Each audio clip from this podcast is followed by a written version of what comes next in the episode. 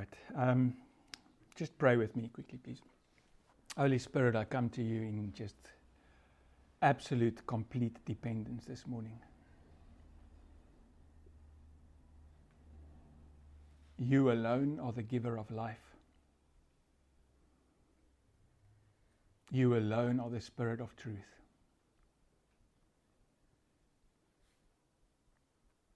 And I ask that you drop your truth into our hearts this morning, Lord. I ask that you put the truth in my mouth and in my lips.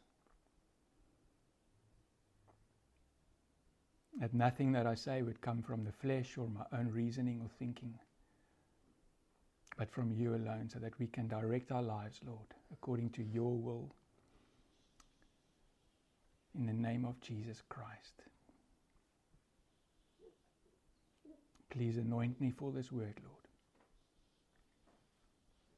Amen. Good. I have to sort of put out a warning before I start. As I was going through this sermon and as I was preparing this sermon, there were a few moments where I actually thought to myself, this is going to offend the flesh of some people. This message will offend your flesh. If it doesn't, then probably it's not the truth. So if you feel something rising up inside of you, if you feel the offense coming up, please bank it and take it to the Lord, but don't stop listening. Don't stop going along, because this is good news. This is the gospel, and the gospel is offensive to the flesh. So, we need to recap just a bit, because many people were not here last week. So we started moving through Philippians, the letter to the Philippians, and last week we did Philippians 2, not the whole of it, just verses 1 to 11, where basically Paul says that we must have the same attitude that Jesus Christ had, in that even though he was God, even though he had the fullness of God, even though he was equal to God, he didn't cling onto that equality, but he gave it all up. He put it aside, he set it aside, and he underwent a transformation, a metamorphosis, where literally it would be the same as one of us turning from a man into a slug. It's like a total different being. He became a total different being for our sakes, and he took on the form of a slave. Now, a slave cannot do anything of himself. He doesn't decide for himself what to do. He doesn't work towards himself. He doesn't work towards his own desires. He has only one desire, and that is to please his master. So that is the form Jesus Christ underwent, and we looked into the life of Jesus Christ and actually what kind of servant he was, and hopefully it inspired us to undergo that same transformation. But the problem is that none of us can do this out of ourselves. We cannot become a slave of God. We cannot become a slave of truth. We cannot become a slave of righteousness, as Paul calls us many times in his letters, without first undergoing the metamorphosis of going from the man of Adam, the man born in sin, through rebirth to now become a son born of God. It is impossible to do that. It's impossible to really be who we are supposed to be in God. It's impossible for us to be Christ-like or God-like or godly, like the Word calls us to live, without going or undergoing that complete transformation and metamorphosis. So that's what we saw last week. And we also read a verse, 2 Peter 1, verse 3 to 4 says, by his divine power, God has given us everything we need pertaining, or everything we need for living a godly life. We have received all of this by coming to know him. So by accepting Jesus Christ and coming intimately to know God, we have received what we need for a godly life. Coming to know Him, the one who called us to Himself by means of His marvelous glory and excellence. So we've got nothing to do with becoming like God, except for accepting who He is and accepting Him in our lives, all right? And because of His glory and excellence, He has given us great and precious promises. These are the promises that enable you to share His divine nature. This is one of my favorite scriptures of all time. That God has enabled me to share His divine nature. If you are truly a believer, if you are truly a Christian, you can no longer say, I'm only human. At the same time, I must tell you that I repent all the time, every day, for my humanity.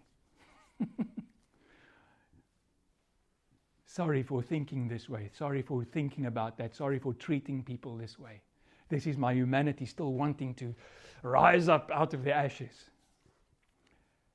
But God has placed His divine nature inside of us. And no one stands, if he's truly in Christ, with the excuse that I'm only human.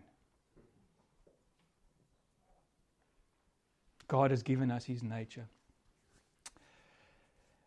These are the promises that enable you to share His divine nature and escape the world's corruption caused by human desires. We've got an escape from our humanity. We've got an escape from that thing inside of us that wants to glorify itself, that wants to say, look at me first, that wants to say, what about me, that wants to say, how dare you speak to me like that. So last week we spoke about this thing between pride and humility, and how pride is the thing inside of us that always makes us measure other people, that always makes us measure even other Christians, and we say that, you know, I'm a good Christian and he's a bad Christian. Have you ever heard people speak about someone and say, yes, daai ou is a goeie Christian? Nee? Who's good? Who's a good Christian and who's a bad Christian? If we measure people according to who's good and bad, that thing, it's pride operating. And we read a few scriptures from C.S. Lewis that's brilliant last week, that said basically that if you feel in any way that you are doing something good, especially better than others, he says, then that's not God working in you, but the devil.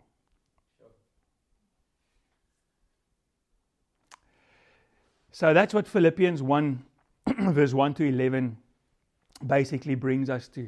We spoke about pride and we spoke about humility, and the only way that we could live in humility, the only way that we could truly... Humbleness and humility is not having, and we said this last week, a low self-esteem or a low think of yourself. That is not humility. Actually, the truth is that if you have a low self-esteem, if you have a low thinking of yourself, it's pride. Because it means you are constantly measuring yourself up to other people and wanting to be to that level. In other words, it's pride. And in C.S. Lewis, another quote we looked at last week said that if you truly come into the presence of God, the result would be either that you would forget about yourself completely, or you would see yourself as a filthy little object.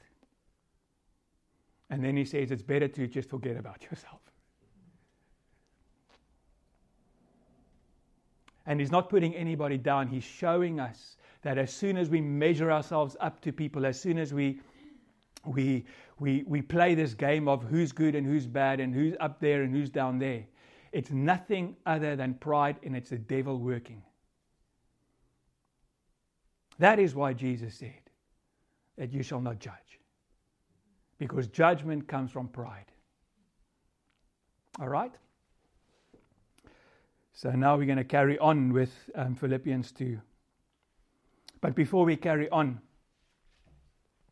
this thing has to be this truth that we are nothing without God, that we are nothing, there is no good in us. It has to be set in our hearts like a like a foundation on which you build the rest of your Christian life. Because without that, it's impossible to do what we are going to discuss right now. It's impossible to move in the Christian life and become a God-like Christian, or like C.S. Lewis calls them, little Christians running around, or little Christs. It's impossible to be like Christ if we still think that we have something to offer God from ourselves. It seems like a bit of a paradox, and it's completely in enmity with what the world teaches. It's completely against now this whole human rights move this world is on, and which many churches are getting involved with, of, you know, lifting people up and their rights up, and you can be whatever you want, and you can decide now if you are this or that or that. And if you decide that, then we will have to support you because that's your right. It's against the Bible. It's against the Word of God. Jesus himself said this thing. And I was supposed to say this later, but I'll say it now. He himself said, Jesus Christ, the Son of God, God incarnate, said this thing. He says, I can do nothing without the Father. Apart from him, I am nothing. So who are we to want to be somebody, to want to be someone that has our own rights looked after? It's not the Christian life. Christian life says, love your enemy. The Christian life says, treat others better than yourself. Esteem others higher than yourself. All right. So let's carry on. Philippians 2, verse 12 to 16. So then, my dear friends, so then means because of what I've just explained, because of what I've just said, because you must follow the example of Christ, because you have now taken humility into your heart and you understand how to live in humility. So then, because of that, on the basis of that, on the foundation of that, so then, my dear friends, just as you have always obeyed, not only in my presence, but even more in my absence, continue working out your salvation in awe and reverence. And other translation says fear and trembling. Working out your salvation in fear and trembling, for the one bringing forth in you both the desire and the effort. This is very important. The one bringing forth in you both the desire and the effort for the sake of his good pleasure is God. All right? Then he goes on, he says, do everything without grumbling or arguing, so that you may be blameless and pure children of God without blemish, though you live in a crooked and perverse society. Once again, he says, this is the call of the Christian. This is what we are supposed to look like.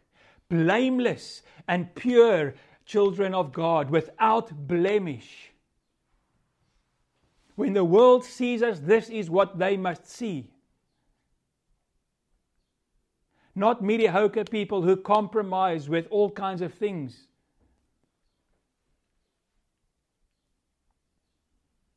I actually want to preach on that like the whole day, but this is not the message for today. I have already done that, preached on mediocrity. By holding on to the word of life, so that on the day of Christ I will have a reason to boast that I did not run in vain nor labor in vain. So today I want to discuss this thing. What does it mean to work out your salvation in fear and trembling? We've heard many things, many people say different things about working out your salvation. I've heard people... in Afrikaans, we say, jy moet jou heil uitwerk. En dan sê hulle, elke ou met sy eie heil uitwerk. Every guy must work out his own salvation. And then the nuance in that is, whatever you believe, you must do, and then that will be right. That is not what the Bible says. And that is not what working out your salvation means. We are not supposed to figure out Christianity for yourselves, and then, you know, this is a mixing of what is this new move now? I'm not going to say now because I'm going to say it wrong. Anyways, we're not supposed, you know this thing going, especially with the young guys. As dit reg voel, dan is dit reg. En as ek glo dis reg, dan is dit reg. Want solank ek net glo dis reg, né? Nee? It's not like that. Ek pik nie op julle nie.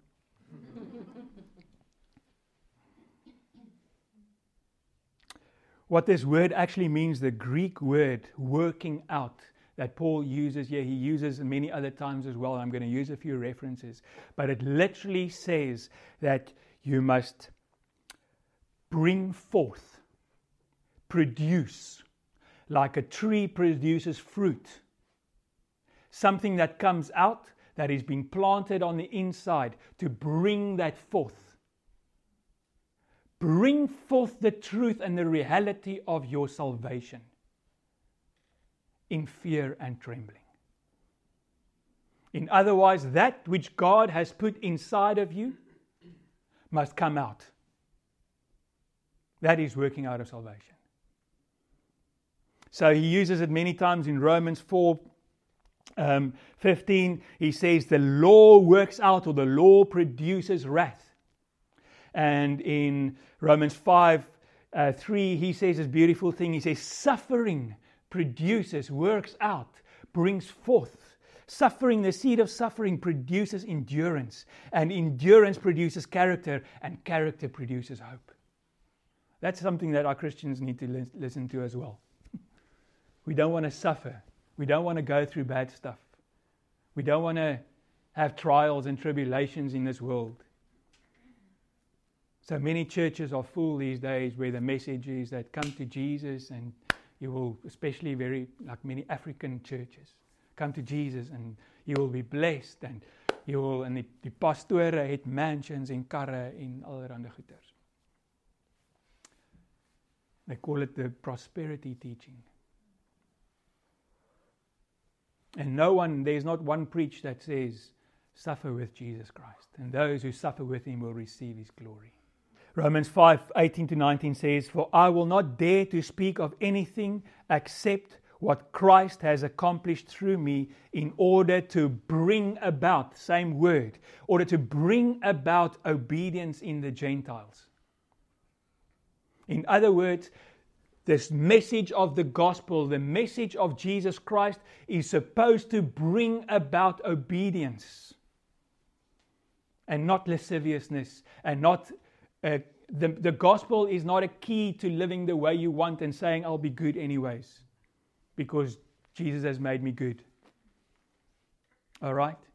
He has made us good. He has made us holy and blameless and beyond reproach by the washing of his blood. That is what has been done. But now Paul says, that must be now worked out in you. That must flow from you. And if it doesn't, then we must ask the question, is his seed really in us? Am I really born again? Or did I just learn what a good Christian looks like? And I try my best to do it, and I try my best to get it right. And then I get tired of trying to do it right, and then someone offends me, and then I leave the church. Or is the seed of Christ inside of me? All right. Just one more verse, just as a reference to this. 2 Corinthians 7, verse 9 and 10 says, now I rejoiced not because you were made sad, but because you were made sad to the point of repentance. See, Paul wrote them a letter because they were a naughty church. And he wrote them a letter rebuking them. And the message got to Paul that this letter really saddened the people. He offended the flesh. And he says, I'm glad that you were sad. But I'm not glad that I made you sad for sadness' sake. I'm glad I made you sad because it produced in you repentance. And that is what the Word of God is supposed to do in our lives. The Word of God is supposed to produce in us repentance and a life of godliness. Not all the verses that says I can do what I want. Okay, I don't know why I'm on that tangent this morning. For you were made sad as God intended, so that you were not harmed in any way by us.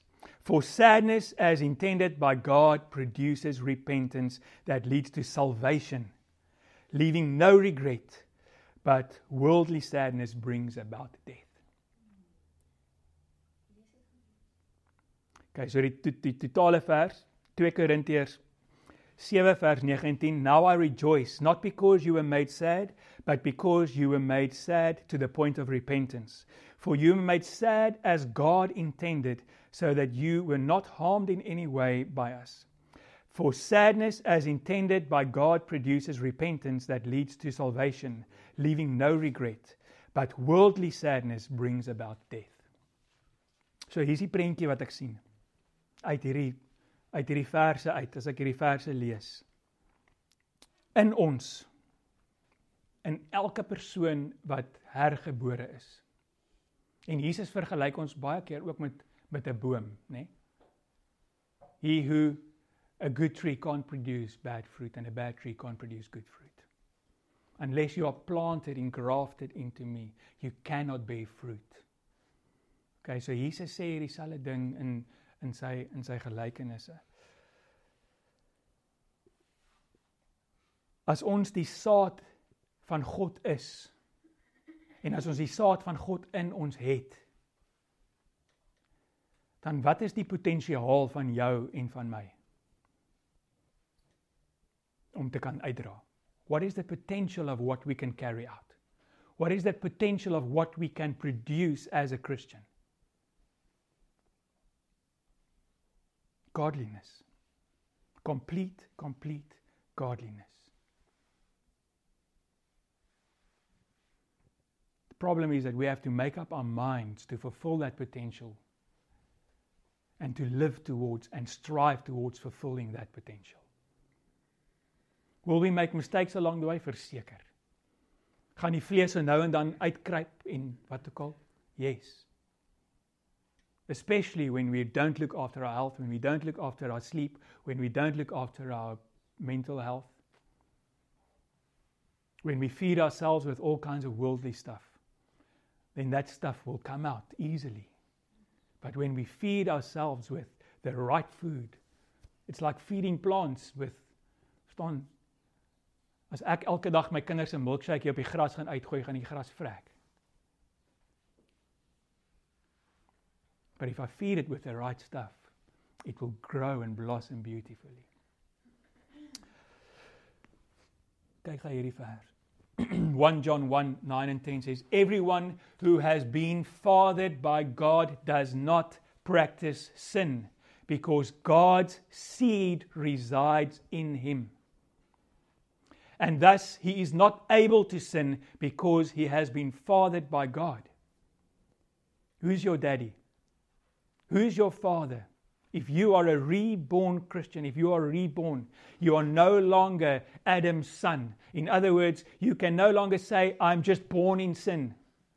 Because you underwent the metamorphosis, you underwent the transformation, and that transformation says that you are now a son of God, you are born of God, and you have His seed inside of you. And what is the purpose of seed? Reproduction. The purpose of seed is to become a flower and a fruit.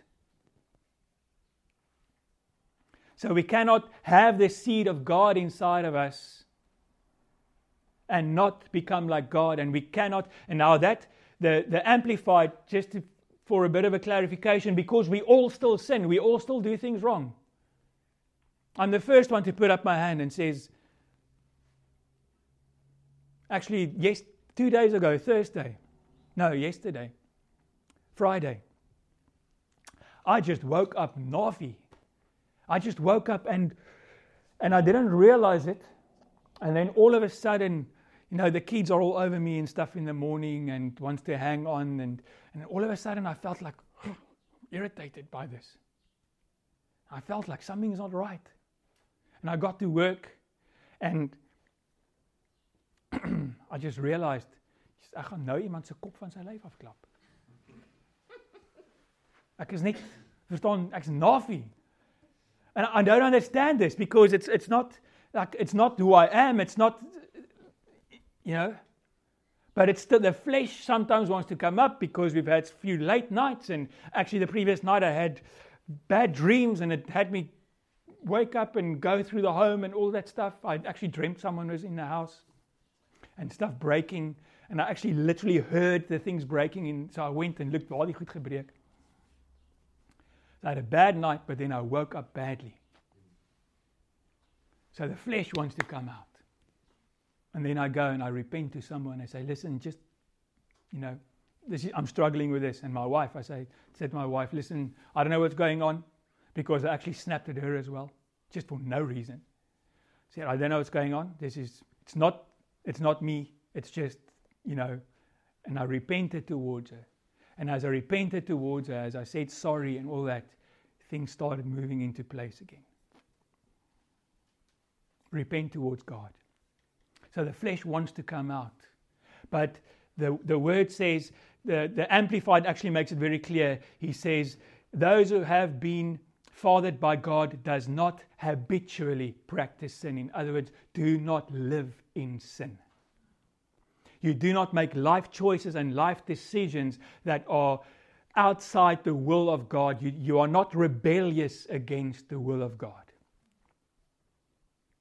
But we all know we can still all make mistakes. And then once again, the pride in us wants to go and say, "Ooh, jy het meer foute gemaak as ek." And thus he is not able to sin because he has been fathered by God. By this the children of God and the children of the devil are revealed. In Jesus' words, by this you will know, by their fruit. By this the children of God and the children of the devil are revealed. Everyone who does not practice righteousness, in other words, first, once again, habitually practice life, lives a life of righteousness, makes decisions of righteousness, makes decisions that are in the will of God. The one who does not love his fellow Christian is not of God, has not been born of God. Why does he need to say that? Because even in that time, even with them in the early church, there were what he calls imposters in the church. People coming in and acting all righteously and religiously and good. James also talks about this. And he says, unless the fruit of righteousness is produced within you, you are not truly a son of God. That which habitually, that which you want to live your life according to, should be the righteousness and the will of God. So God's seed resides within us. And that is the potential that is in you and me. And we have to realize that. And the beautiful and wonderful thing, and that is the gospel, is that God put it in us. We cannot go anywhere. We cannot make any kind of sacrifice. We cannot do anything right or anything enough or be good enough to attain the seed of God. It is because Christ Jesus gave himself for us. What did he say? He said in John 19, I think, he says, unless a kernel of wheat falls to the ground and dies, it cannot produce fruit. And he was speaking of himself. But if it dies, it will produce 100 and 60 and 100 and whatever fold of fruit. And he was speaking of himself. We just sang, and I asked that we should think of where would we be without Jesus? The reality is, we would be without the seed of God inside of us. We would be without any form of potential to be a righteous man, to be a holy and a blameless man. Now he says, Work out your salvation in fear and in trembling. Work out your salvation in fear and trembling. So we've seen that workout is to produce what God has placed inside of you. But now he goes and he turns around and he brings us almost like a paradox. Do it in fear and do it in trembling. Now, how on earth, why? Why should we produce our godly lives? Why should we be Christian or God-like in fear and trembling? And I think it has to do with two things. It has to do, firstly, with who God is, our realization of the greatness of God, and secondly, our realization of what exactly it is that He has put in us, the weight of His seed in us. See, if we truly, truly understand what He has made us, if we truly understand the new creation that we have been made, we would be in fear of God and in awe of God, and not willing to mess it up or wanting to mess it up, even for one moment, for 1 second. So to fear God, I think, to be honest, it's something that, to a large extent, the modern church has lost. I think if there's one thing, let's not talk about the motives. I mean, basically, like the Catholic Church, people feared, I'm going to say, God, the God that they preach, because they were scared of purgatory and they were scared of, all these places that you would go if you are not. Let's just surmise it like that. There were all kinds of other reasons people feared the Lord, other than knowing Him and being revealed who He is. I remember when I was a child, I feared going to hell. That was my reason for being a good boy. As jy stout is, gaan jy hel toe. But I had no idea who God is. I had no idea of the greatness and the magnificence and the revelation of God. So I didn't fear God. I feared the consequences of my actions based on what I've been taught about the wrath of God. But I had no understanding of who He is. So inside of me, there was no true motive to be a good person. Only fear, but the wrong kind of fear. The fear that produces death. Then there is the fear of what you have been given. And the only way that I can relate to that really in our terms is I remember having my first daughter in my hands for my first time. And I look at this little body and a fear came over me of the weight of this life that has been handed to me. The potential that's in this child, the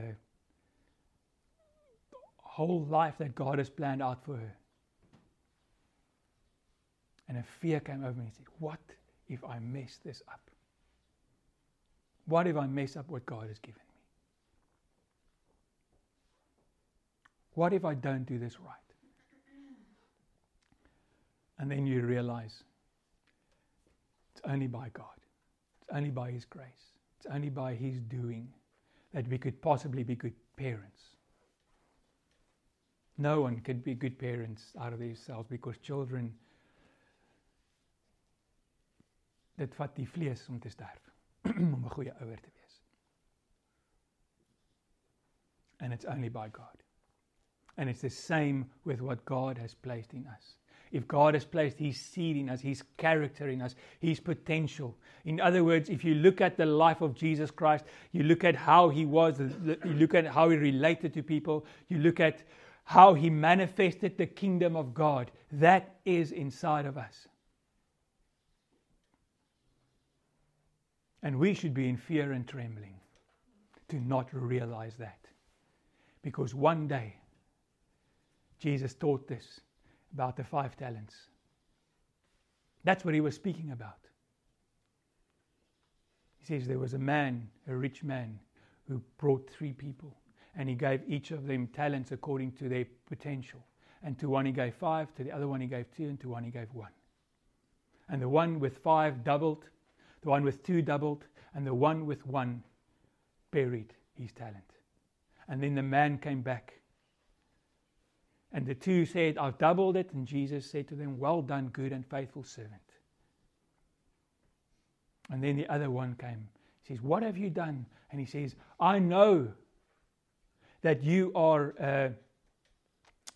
what's the word? You don't take nonsense. And I was scared that I would mess this up. I was scared that I'd mess up what you have given me. So I rather went and I buried it so that I could give it back to you. And he says, move away from me, you wretched man. And he took it away from him and he gave it to the other one. Now here's the thing. There's a good fear and there's a bad fear. There's a fear that leads us to repentance. There's a fear that leads us to godliness. There's a fear that leads us into action. And then there's a fear that paralyzes. And the fear that paralyzes comes from the devil. And the fear that motivates us comes from God. And if we are motivated by doing wrong, if we are motivated by going to hell, if we are motivated by not getting the blessings of God, or motivated by not receiving something from God so that we're trying to do good, then that's from the devil. If we are motivated by a revelation of the awe of God and who He is, and we want to please Him with everything we have and everything we are, that is from Him, and that will motivate us into action. That will motivate us to be good, Christ-like people. Not because we are scared of a tick on the fingers, but because we want to please our Lord. That's how Jesus worked. So we need to do a little bit of thinking about ourselves and say, why are we doing and why are we living like we do? Am I living out of fear? See, here's the thing about the devil is if he can get you to bury your talent out of fear for doing something wrong, he's won. He's done exactly what he wants to do. He doesn't care about you. He doesn't even want you in hell. He hates you. He doesn't want you close to him. All he wants to stop is you expanding the kingdom of God. All he wants to do is keep you away from God because he's jealous of your relationship with God. And if he can do that through fear of being wrong, or fear of doing the wrong things, or fear of not being enough, he's won. God gave some 5, he gave some 2, and he gave some 1. And God doesn't care about whether he's getting 10 back, or 4 back, or 2 back. All he cares about is you growing in godliness, growing in what he has given you, growing in living out and producing, working out your salvation. And then he says, to those who have been given much more will be given. See, if I see my 1 as something that God has given me, if I see my 1 as something that is still carrying the weight of the fullness of God, it will be good for God. He doesn't measure and say, that guy gave 100,000 and that guy gave 10 rand. Nee, wat het Jesus gesê, daai vroukie wat haar penny gebring het? She's given more than the other guy, only bringing a portion, but it was much more in human terms. All right, trembling. Work out your salvation in fear and trembling. Now the Amplified puts this very, very, very nicely.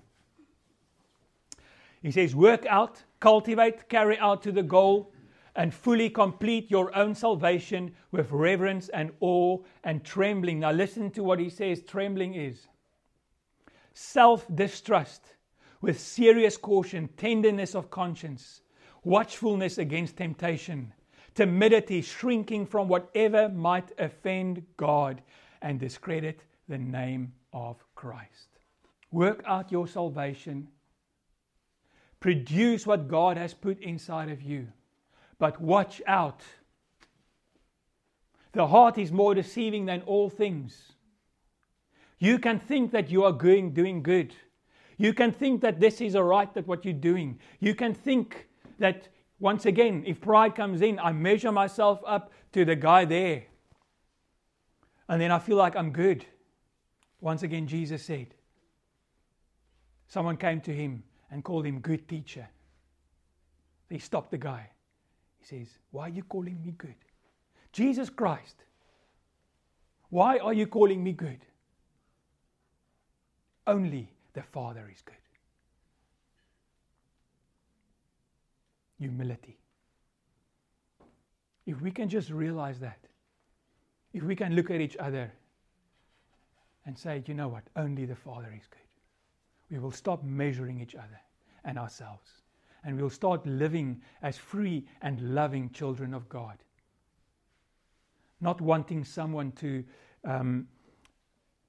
earn our goodness. Not wanting someone to earn to be in our good books or to be invited to our homes or whatever. Only God is good. I met a guy at a conference. He was one of the speakers, and I don't have time to tell the whole story, but he got very sick. He went surfing and caught a wave wrong, and literally ruptured one of his spines, stuff, whatever. So he was in tremendous pain. So he went for surgery, and while he was in the hospital in ICU, they didn't know. They brought someone in the bed next to him, and that person had COVID. So on top of that, he got COVID.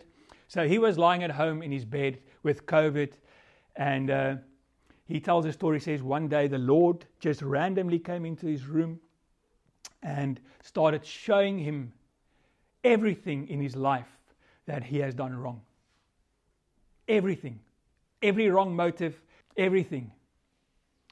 But the result of that was the Lord broke something in his heart, and the word says, he who has a broken and contrite spirit. He came to the point where he realized, I'm leading a church, I'm a lead pastor of a church, but there is nothing good in me. I cannot depend on myself to lead these people. There is nothing good in me. It is only God that is good. And from that realization, from the moment that revelation came into his heart, the Holy Spirit started to work through him in amazing and beautiful and mighty ways, because he got himself out of the way.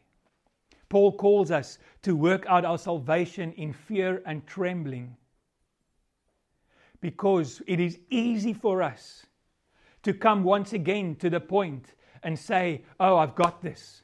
I've got this Christian life. I can do this. Man, it's easy. I can be a godly man. I can, you know what? But we've realized it's easy to fall. Pride comes before the fall. And as I was thinking about this, I relate this to marriage. We've had many, many, many friends who love the Lord. Love the Lord. And then one day, all of a sudden, the marriage falls apart. One day, all of a sudden, this guy or this woman or this whatever had a random affair. So we made a decision in our marriage. Jammer ek praat nou uit die huis uit.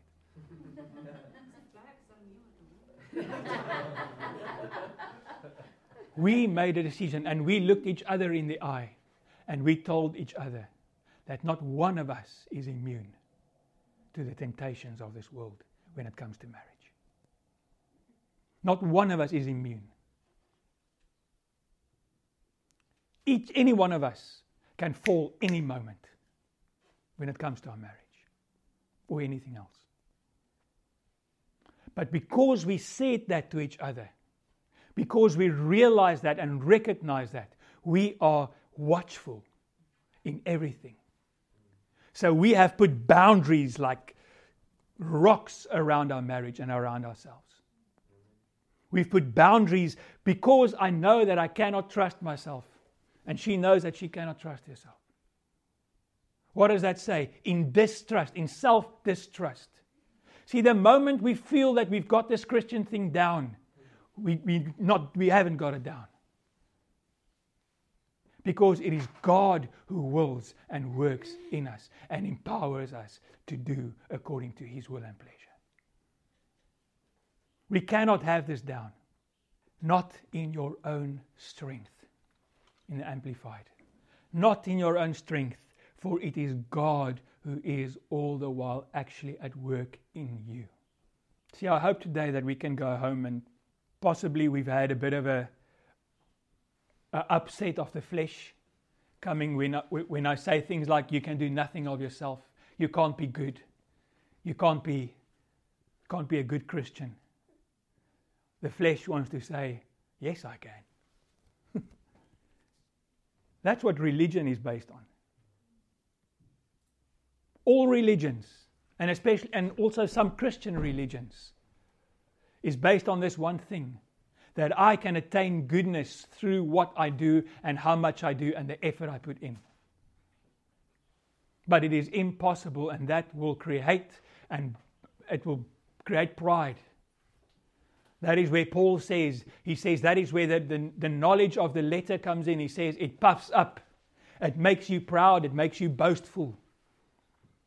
But when we come to the realization that I must be watchful in myself, I must distrust myself, I can put a foot wrong any moment.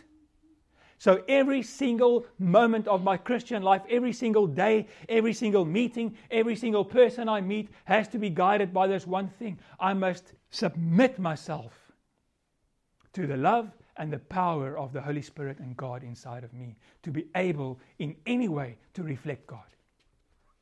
It is only in realizing this. It is only in realizing that I have nothing inside of myself to give the world. I have nothing inside myself to give God. I have nothing in myself to give the kingdom of God apart from the seed of God inside of me, that I can truly be free to go and expand the kingdom of God. I love playing golf. Johan also loves playing golf. Now he will agree with me that you'll only play your best golf if you get yourself out of the way. If you get your mind and the mechanics and what you're supposed to do and when you're supposed to do it out of the way. I read a golf psychology book and he talks about playing unconscious golf. Then you will start playing the best golf of your life. And it's exactly the same with Christianity, exactly the same with expanding the kingdom of God. If we would only get ourselves out of the way, forget about ourselves, forget about how someone sees how we're doing something, forget about how good we're doing, forget about how much we're doing, forget about if it's good enough for God, we will start living a beautiful and wonderful and free and fruitful Christian life. If we want to work out our salvation in fear, if you want to work out our salvation, it has to be with the mindset that I cannot do it from myself. It is only God who does it. It is only Him who can do it through me and inside of me. So I want to end off, and maybe it's necessary for some of us this morning to recognize that we've been trying on our own, that we've been trying to produce the fruit of righteousness apart from the seed of God inside of us. Maybe we started off that way, but then we started measuring ourselves. Problem is when we measure ourselves, we'll always, always, always find ourselves wanting. There will always be someone better, or that does it better, or differently, or always. For me, I believe that's the basis of depression. mindset of always measuring yourself up and always finding yourself wanting and then not feeling good about yourself. And then you try and lift yourself up again, and then you don't feel good about it. You lift yourself up, and it's like this literally, your kop is letterlik so gewire now. But you can be free from that if you get out of your own way.